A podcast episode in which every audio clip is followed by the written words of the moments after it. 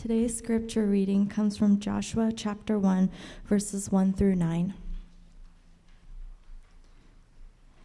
After the death of Moses, the servant of the Lord, the Lord said to Joshua, son of Nun, Moses' aide, Moses, my servant, is dead.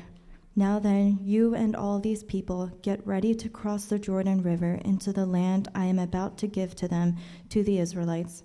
I will give you every place where you set your foot, as I promised Moses. Your territory will extend from the desert to Lebanon, and from the great river, the Euphrates, all the Hittite country to the great sea on the west. No one will be able to stand up against you all the days of your life. As I was with Moses, so I will be with you. I will never leave nor forsake you. Be strong and courageous, because you will lead these people to inherit the land I swore to their forefathers to give them. Be strong and very courageous. Be careful to obey all the law my servant Moses gave you. Do not turn from it to the right or to the left, that you may be successful wherever you go. Do not let this book of the law depart from your mouth. Meditate on it day and night, so that you may be careful to do everything written in it. Then you will be prosperous and successful. Have I not commanded you? Be strong and courageous. Do not be terrified. Do not be discouraged, for the Lord your God will be with you wherever you go. This is the word of God. Last week we left off. Vision Sunday is about uh, strategy, it's about vision, um, it's about uh, our, the way this next year and how it's going to unfold. None of these things matter um, without the humility to really walk in the Lord and what he means when he says to abide in him. And none of it matters if there's no courage to trust him. It takes courage. A certain type of person, and only a certain type of person, that God calls and strengthens, and encourages um, is really to have that type of courage uh, that's demonstrated uh, throughout the scriptures uh, in the lives of, of Christians throughout history. Now, we're going to look at three things here about what that means. The first is we're going to look at the challenge of God here. Secondly, we're going to look at the promise of God. And lastly, we're going to look at the instruction of God the challenge, the promise, and the instruction. Very pivotal passage. Uh, I know that throughout history, it served to encourage many pastors, many leaders, uh, many everyday people in their everyday world, no matter where you sit, no matter where you are in your life. First, we're going to look at the challenge. Now, this is the context. The Israelites, they are literally crossing over into a new era in their history. And uh, they're, they're entering into the promised land, preparing to do that.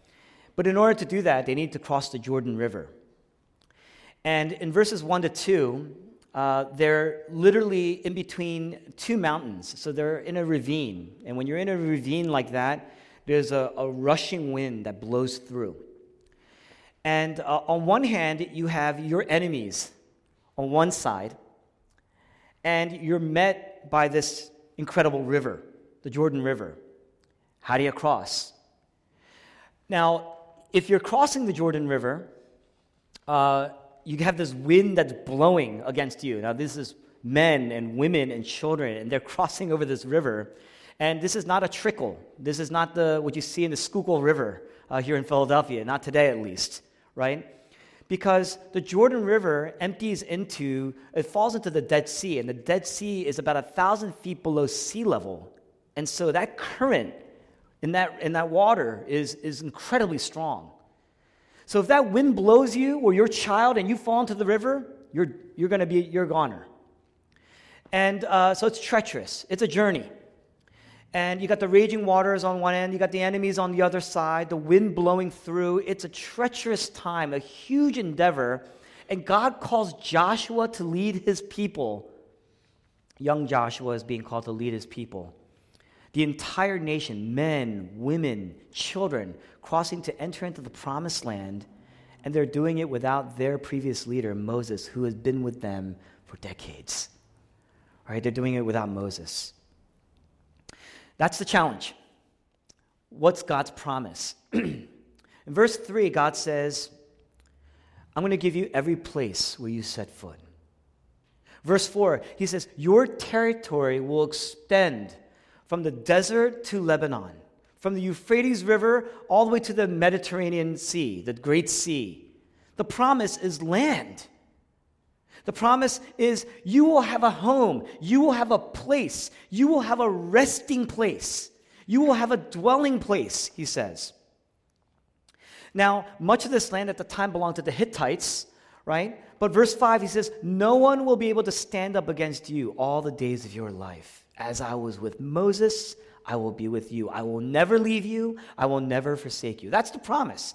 God will be their rescue. God will be their refuge. God will be their, their presence. And where He is, is the safest place to be, is what, is what He's saying. Where I am, where you are, I will be with you. And that means that you are safe. You are secure. I will be your protector. I will be your deliverer. God is always trustworthy, He's saying. You can trust Him at His word. What he's saying is that in any crossing in your life, in any, in any place where there is uncertainty, where there's, where there's fear or anxiety, reasons to have fear or anxiety, in any moment where you're walking in a treacherous part in your journey, my presence will go with you. Now, you have to remember, oftentimes, the Israelites, they're not searching for God. They're not praising God. They're not thanking God. They're not seeking God. They're not acknowledging God. God is saying, it's not because of anything you've done, it's all by sheer grace. All by sheer grace, I'm going to give you a home, I'm going to give you a resting place. Now, what God is saying is, this is a promise to you that goes back as far as Moses. He's saying, I'm faithful. The promise is only as good as the person who's making the promise. And God is saying, I'm good for it. I will be faithful. I'm faithful to every promise. You know, right before this narrative, you have the Israelites for 40 years wandering through the desert. And they're wandering because that physical wandering through a very dry land where there are many dangers is pretty much a representation of their spiritual wandering away from God. And so, as they're going away from God, there's danger and treachery. And at the same time, as they come close to God, they're safe, even though the land is empty and the land is dry. And God is always leading them, and He's always present, and He has always shown Himself to be powerful and strong and with them and for them. Throughout every suffering, throughout every temptation, every enemy, God's people, even though they wandered from God, through the desert, God has always delivered them. He's their shepherd, always delivered them. How did they cross? Chapters later, chapter 3, you have, uh, he tells them basically, you're going you're to take the ark, which is a representation of God's presence. I want you to bring it before you, have it always go before you. Then you would have these two priests that would stand in this water, right? And the water, as it comes, will kind of stand on itself and the land will open up and the people are able to walk through. That's what he says. That's what happens. These priests would stand, the waters would stop, and the people are able to cross. And keep in mind, Moses' life, Moses' leadership, Moses' the time of Moses when he was leading his people, it wasn't easy. It was never easy. They were walking through dry enemy ridden territory, God was never promising an easy life. He doesn't say, I want you to, I'm going to be with you. And that's, that means that your life is going to be fun and easy. Now, there are times in life when it's fun. There are times in the Christian life it's fun. It feels fulfilling. It feels like there's meaning and purpose. But the thing is, I mean, the everyday moments, everyday part of life, there are dry times. There are times when you feel absolutely unfulfilled. You know, I, when I came into pastoral ministry, I never and this is honest to, honest to God truth. I mean, I never intended to be in pastoral ministry. Uh, and uh, I, part of the reason is because all I saw growing up were pastors in the church just getting beat up and congregations always fighting with each other. I didn't want to be a part of that. I don't want to be the object or the subject of that. I don't want to be a part of that. Right? And so uh, it's, a lot of us, it's like part of cultural trauma uh, so to speak, you know, growing up in the church. Uh, and it's not just the city. I mean, it's all over the, it's across the board. You see this. And it doesn't matter which culture you're in. They're, all cultures are fighting and, and pastors are getting beat up. They say what's amazing statistic, right? 98% of, of pastors have suffered some form of depression in their lives. And so, you know, I didn't, you know, I didn't want to do that. It's not fun. And I'll, I'll be honest with you, even I love, Metro has been a blast. I love Metro. There's no other church I would ever be a part of. I, I tell my pastors if Metro ever goes under, you'll never hear from me again. Right? And that's because that's, you're laughing, but the thing is, it's the truth. That's the truth. Uh, um, let's not test me on that, right? But that's the truth. Now, um, what I, what I mean by that is, you know, I came, there are times when you, as a pastor, you don't feel fulfilled. And in your lives, there are moments in life that are so mundane and so dry. Um, I imagine um, specific people, types of people in specific moments in their lives and stages in their lives where it, those stretches are very, very long. Those dry stretches could be very, very long. It's like there's, it's been cloudy for years in your life. God never promised Moses an easy life, and Moses' life was not easy, and God is not promising us an easy life. He's not promising prosperity. But he promises his presence in that uncertainty.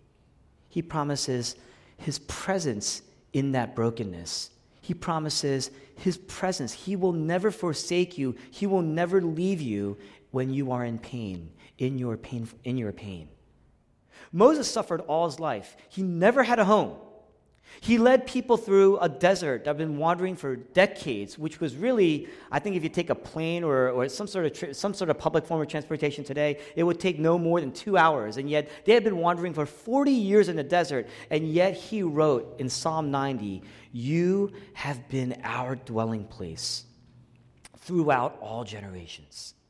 He's reflecting on God's faithfulness. He's reflecting on God's promise. And he's saying, You are faithful and you are our dwelling place. I have no earthly home. I have no physical home. You are our dwelling place. In other words, I have no place to sleep. I have no place to rest my head, no place for myself. You are that place. You are the only place I can go. You are my only security. You are my home. What is home? Home is a place where you can rest your head. Home is a place where you can let your hair down. Home is a place where uh, you, are, you feel safe. Home is a place where you are secure. And, and Moses says, When I look around me, there's no place that's like that, but you are the place where I can let my hair down. A lot of us pray more so than uh, in a place where we can let our hair down. We pray uh, like we are, we are in a museum or a confessional, you know? Moses says, You are my city of rest. You are my city of peace. The very word Jerusalem connotes that Salem is, is, comes from the Hebrew word shalom. That word shalom uh, is a very holistic word that represents holistic peace. It's not just peace, as in, you know, I feel good and I feel at rest. It's about provision and safety and rest and freedom and security and justice. And you bundle all those things together. And the city of God is to be one day a place where all those things are inherent in the city. There will be no evil, there'll be no sin, there'll be no tears. You see? Later on, uh, you have Jeremiah the prophet.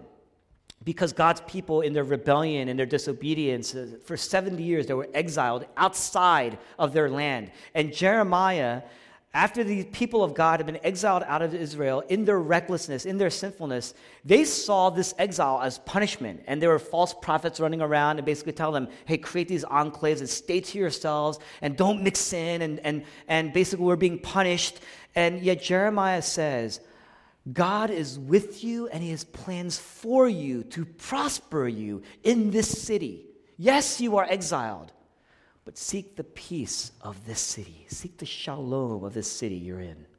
By the way, that is really at the heart of why Metro exists, why we are planted in the city, why we want to plant other sites in and around the city, why we hope to develop people as part of our vision to plant churches indigenously in the city, throughout the city, is because we are seeking the prosperity of the city, and we believe that where God is, is the safest place to be. That is the place of rest, a dwelling place. In a sense, what God is saying is that Israel, even Israel, is a place of rest. It's not your true home. God is our dwelling place. So uh, it's not your neighborhood. It's not your home. It's not, it's not the life that, that life that you want to live. It's not home. But we work so hard to get that on our own. We work tirelessly. We're filled with pride when we succeed. We're filled with depression when we fail. And in between, we're filled with anxiety. This is a generation marked by anxiety and depression. Scholars are saying that. Commentators, social commentators are saying that. More than any other time in history, not just in the history of America, but the history of the world, we're constantly fighting and jostling for position. And we feel great when we succeed for a moment, and yet then that just makes the crash harder because we are so depressed. It's an anxiety and depression ridden society. But God here reminds that we have another land that's promised. A promise. It's the same promise that He gave to Moses as he was with Moses. He says, I am here with you. God is our dwelling place. Where God is, is our place of rest, is a place of joy. It's our shalom. That's what he's saying. In your anxieties, in your fears, in your uncertainties in life. Oftentimes we're, we're wrestling and we are pouring sweat and tears, hours to get ourselves out of a mess or out of a jam, to get ourselves into a particular place. We need that, we said. We absolutely need that. What are you doing? You are just pouring your heart. You're really wrestling. All that wrestling, all that struggling. God says, that struggle, you're struggling with me. Because you're looking for peace and security, and you're fighting for it. When all you really needed was my presence. My presence can be your a reality that's even more visible, uh, even more real than your visible reality. I can be your home. You can hide in me, you can rest in me, you can find joy in me first. That's the promise. What's the instruction?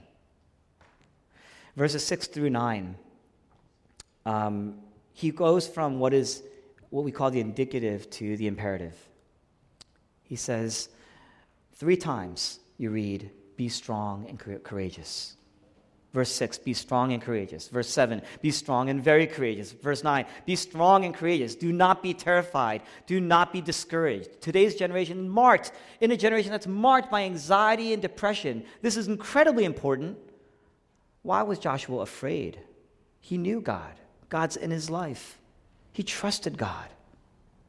And it's because Oftentimes, when life gets hard and you're faced with challenges, you start to doubt things. You start to doubt why you're there. You start to doubt, maybe even implicitly, is, at least, is God really working through this? Is this really, because this, this stuff isn't good that I'm going through? The command is incredibly difficult. For Joshua, it was to cross the Jordan River with an entire nation of people. Sometimes that commands that we need to follow, to obey, are very, very difficult. And life is very, very hard. And life being hard, that oftentimes tempts us to not obey, on top of the fact that the command itself is hard, those things put together, wow, God is challenging us. We forget the promise.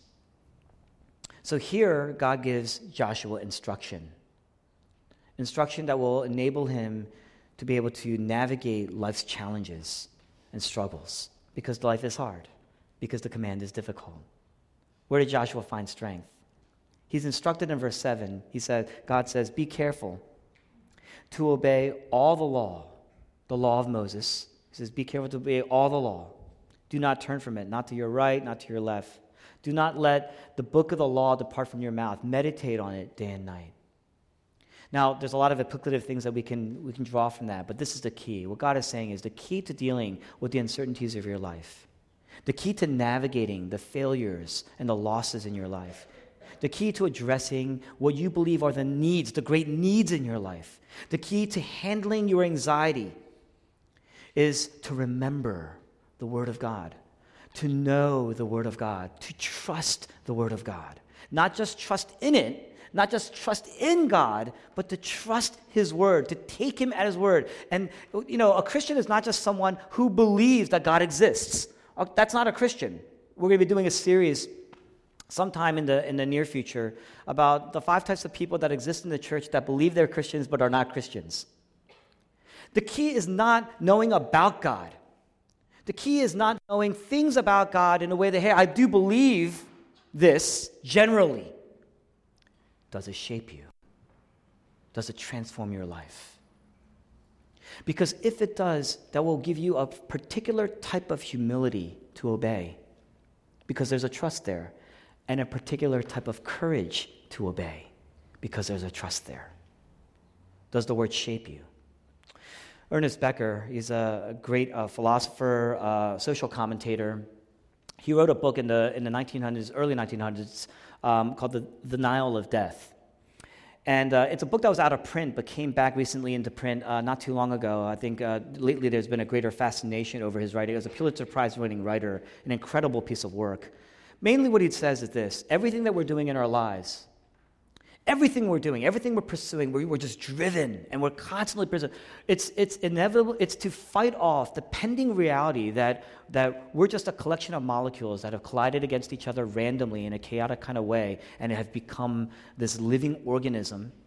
And we're staving off the reality that one day it's all going to come to an end. We're staving off the reality one day we're going to die. The inevitable reality that we will pass away.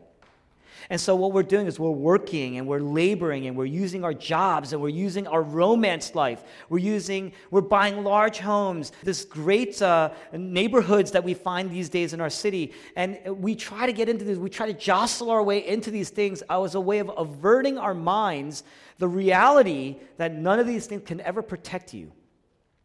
It, it gives us a sense of control when life is utterly out of control. You cannot control these things. It gives us a sense of control in a world that is completely uncontrollable, a life, control in a life that is completely uncontrollable.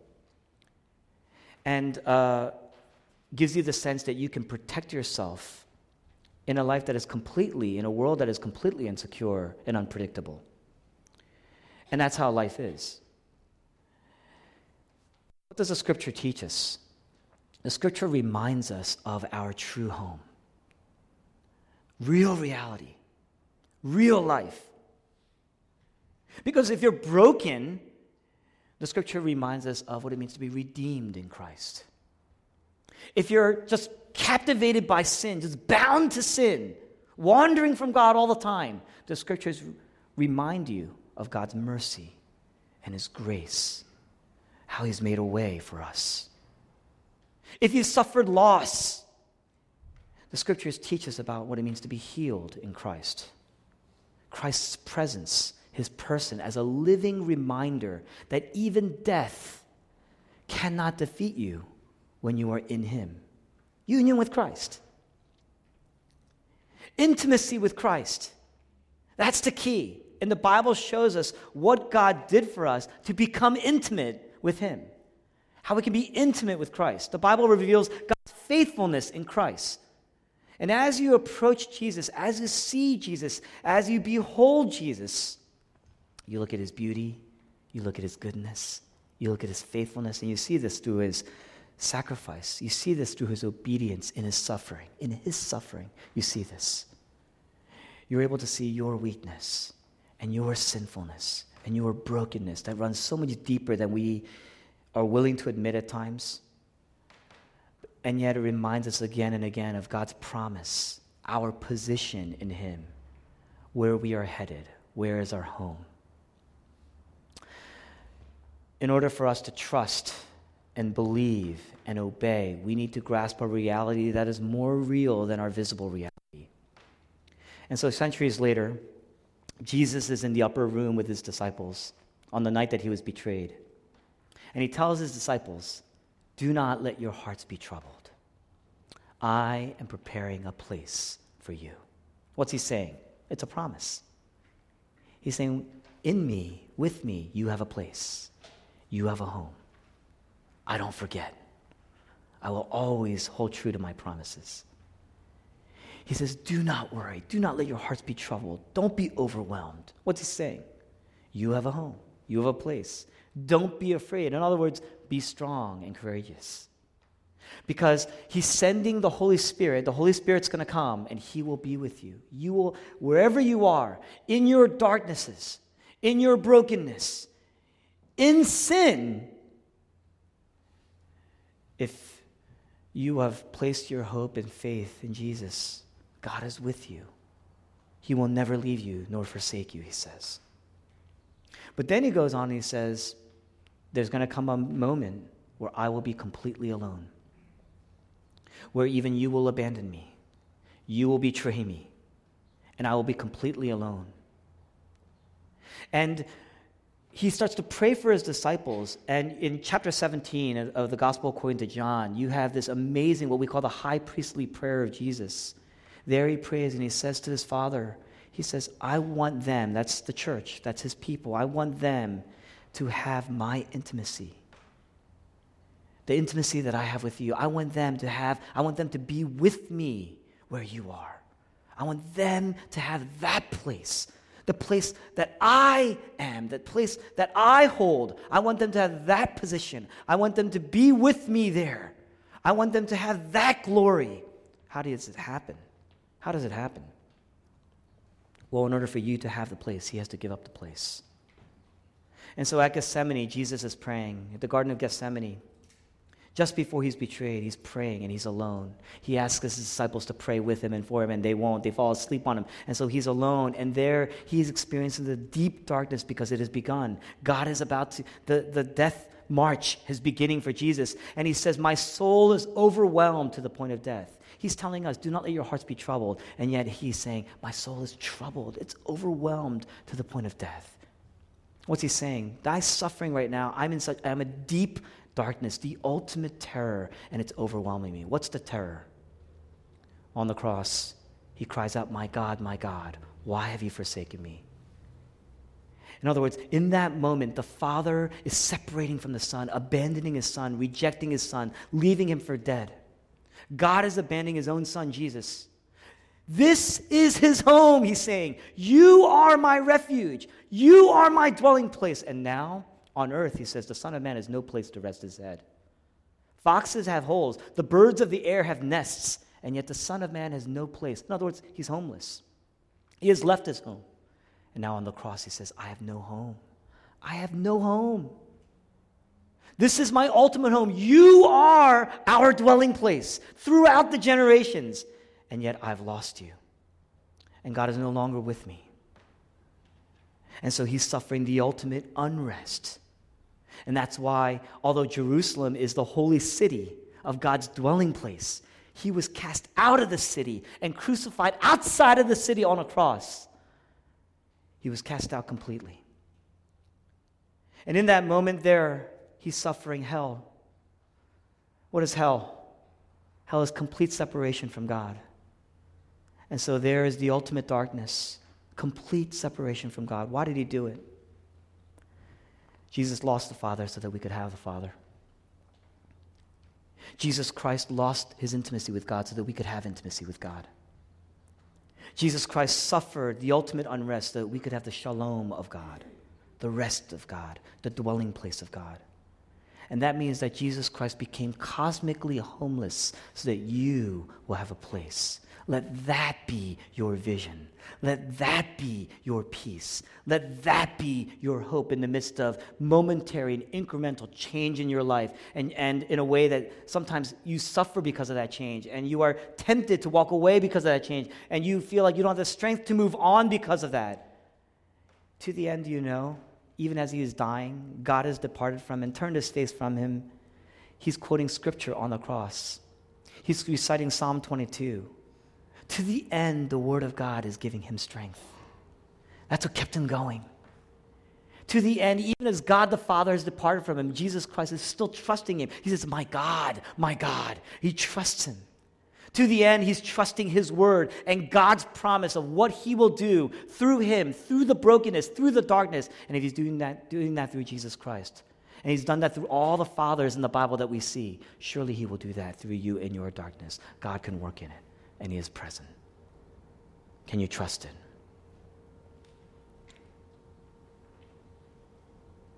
Until you see Jesus, until you see Jesus, the Son of God, suffering on the cross for you, for you, not for us per se, for you, until that's personal in a way that shapes you. And you have to preach that to yourself in a way that it shapes you. Until you see that.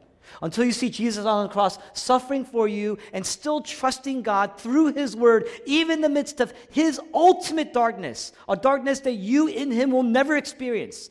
Ultimate brokenness. Yes, we are broken, but until you see that He suffered the ultimate brokenness for you, a brokenness you will never experience, what can ruin you? What will ever destroy you? Until you see Jesus on the cross, suffering the ultimate lostness, he became sin so that we might become the righteousness of God. That's 2 Corinthians chapter 5. Until you see him experiencing the cosmic abandonment, you will not be able to trust God at his word when you are broken or lost or abandoned or when times are uncertain. Trust Jesus and his word. He obeyed to the point of death, trusting to the point of death. So in times of weakness and fear, God is with you. God is with you. That's the promise. That's how you know it's good for you. Every time you look to Christ and behold, you see the beauty of Jesus in his character, in his kingliness, and yet you see the beauty in his sacrifice. You see that there's beauty in his blood poured out for you. You can trust that God will never abandon you. You can pray, Oh Lord, I am weak, I am broken, I am suffering, and I am sinful. Give me the strength and the faith and the courage to do what you desire of me in this moment, and on and on. That's what makes you great in Him. May your strength be perfected in my weakness, should be our prayer. Can we as a church pray that? Let's pray that right now.